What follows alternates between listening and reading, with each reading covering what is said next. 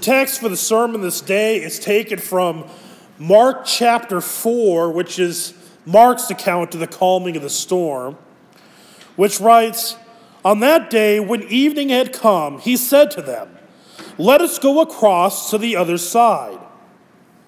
And leaving the crowd, they took him with them in the boats, just as he was, and the other boats were with him. And a great windstorm arose, and the waves were breaking into the boat, so that the boat was already filling. But he was in the stern, asleep on the cushion. And they woke him and said to him, Teacher, do you not care that we are perishing?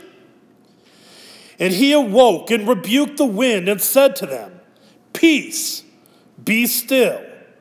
And the wind ceased, and there was a great calm. He said to them, why are you so afraid? Have you still no faith? And they were filled with great fear and said to one another, Who then is this that even the wind and the sea obey him? That is the text. Grace, peace, and mercy to you from God our Father and our Lord and Savior Jesus Christ. Amen. Whenever I come across this text, I'm reminded of a comment by one of my professors, uh, Dr. Kaloa at the seminary. He told us specifically about this text that if he ever hears one of us preach in a sermon that God calms all the storms in our lives, that he would rip up our certification.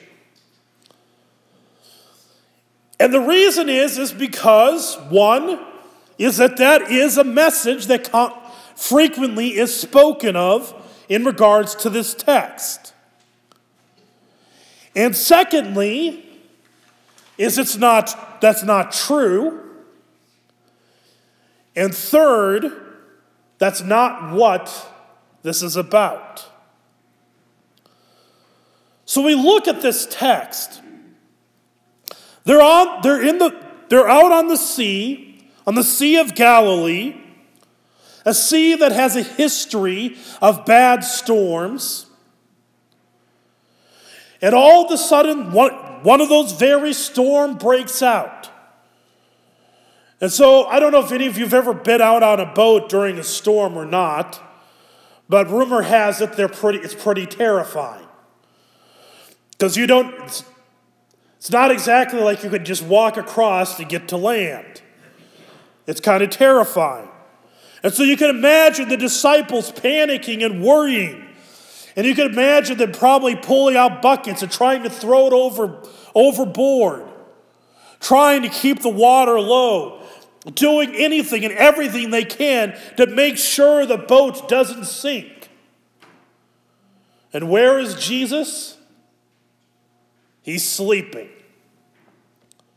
He's asleep in the stern lying down. Which, by the way, this is a nice little reminder that Jesus is indeed human. At this point, Jesus has done a lot of teaching, he's performed a lot of miracles. And so, after a long, hard day's work, you want to get a nap because you're exhausted. Jesus is exhausted, and there he is sleeping. The disciples become frustrated. Thinking, you know, what are you doing? Wake up. I mean, at the very least, you could, you know, baby, get up, get a bucket, and throw the, throw the water, throw the water over. Help us out. Don't just sit there, just sleep there. They even say these words Teacher, do you not care that we are perishing.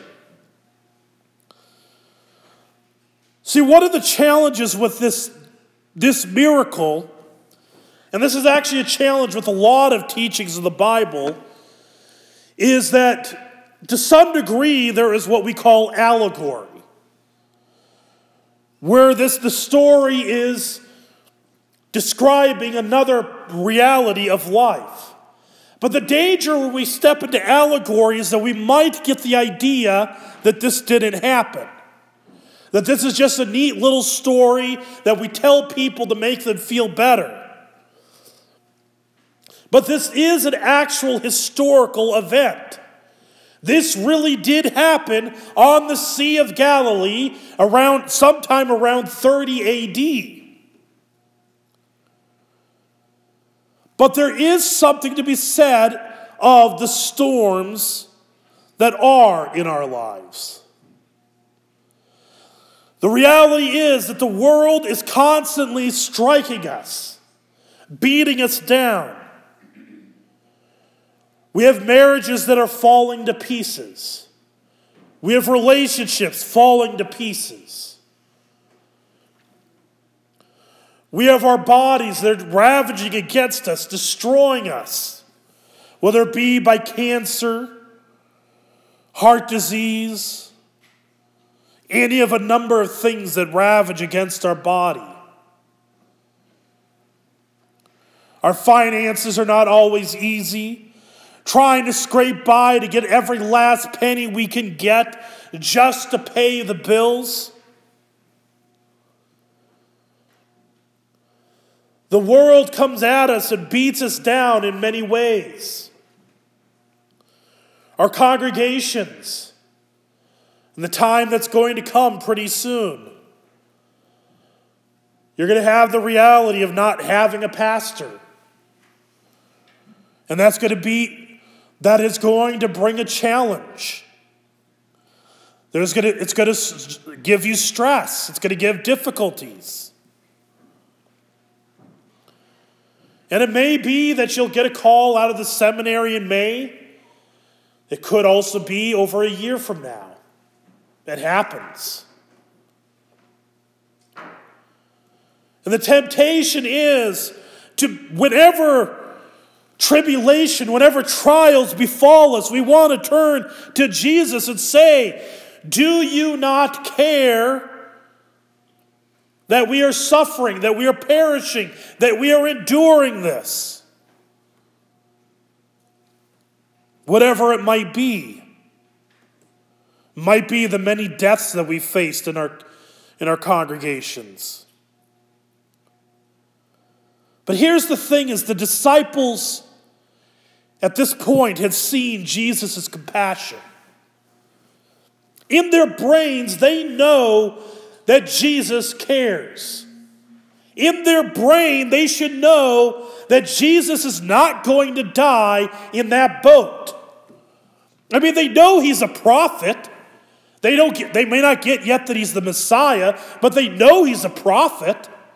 And they should know that Jesus is not going to die in a random storm, in a random boat, on a random day where nobody would ever find the body. But that's the thing, is when tribulation comes to us, when the world seems to be falling in on our head, nothing ever makes sense. The things we say and we do when we react doesn't make sense. We know what's logical, but that's not where we go.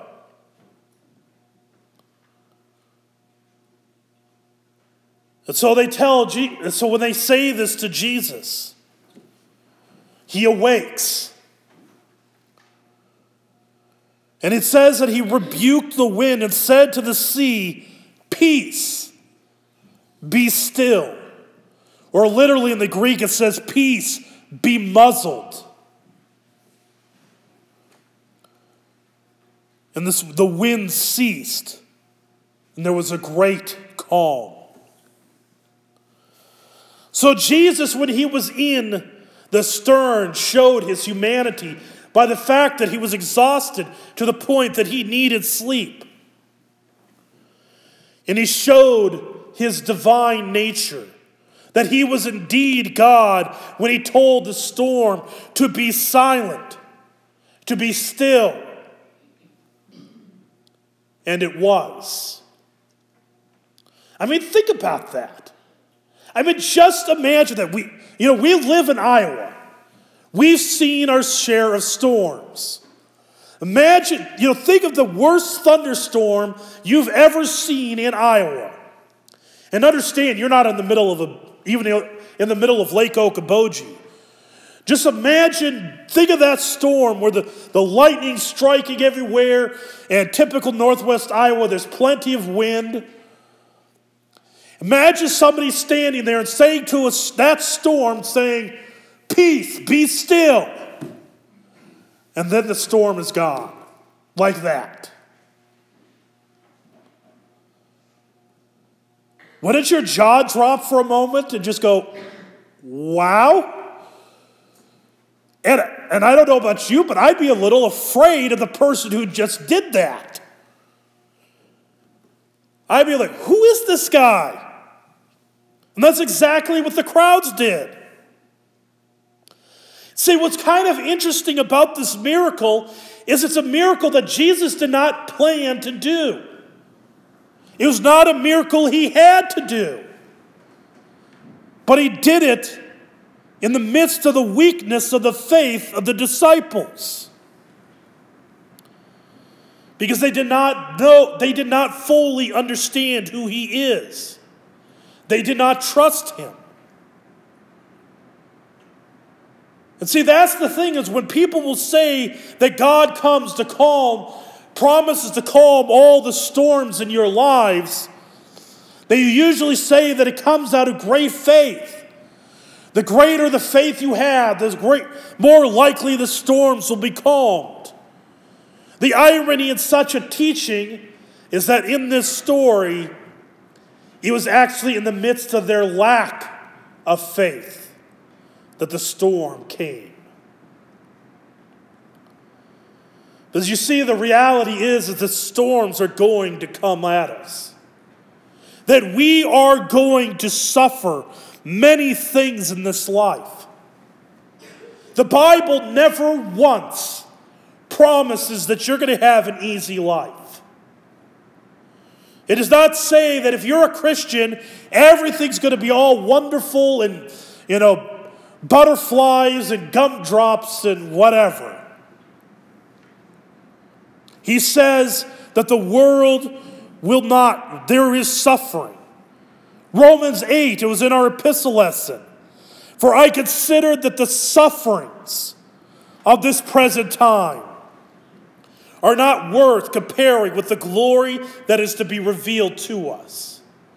Paul is acknowledging that there is suffering in this world, and every last one of us will endure it. This is the consequence of sin. This is what sin has wrought upon this world.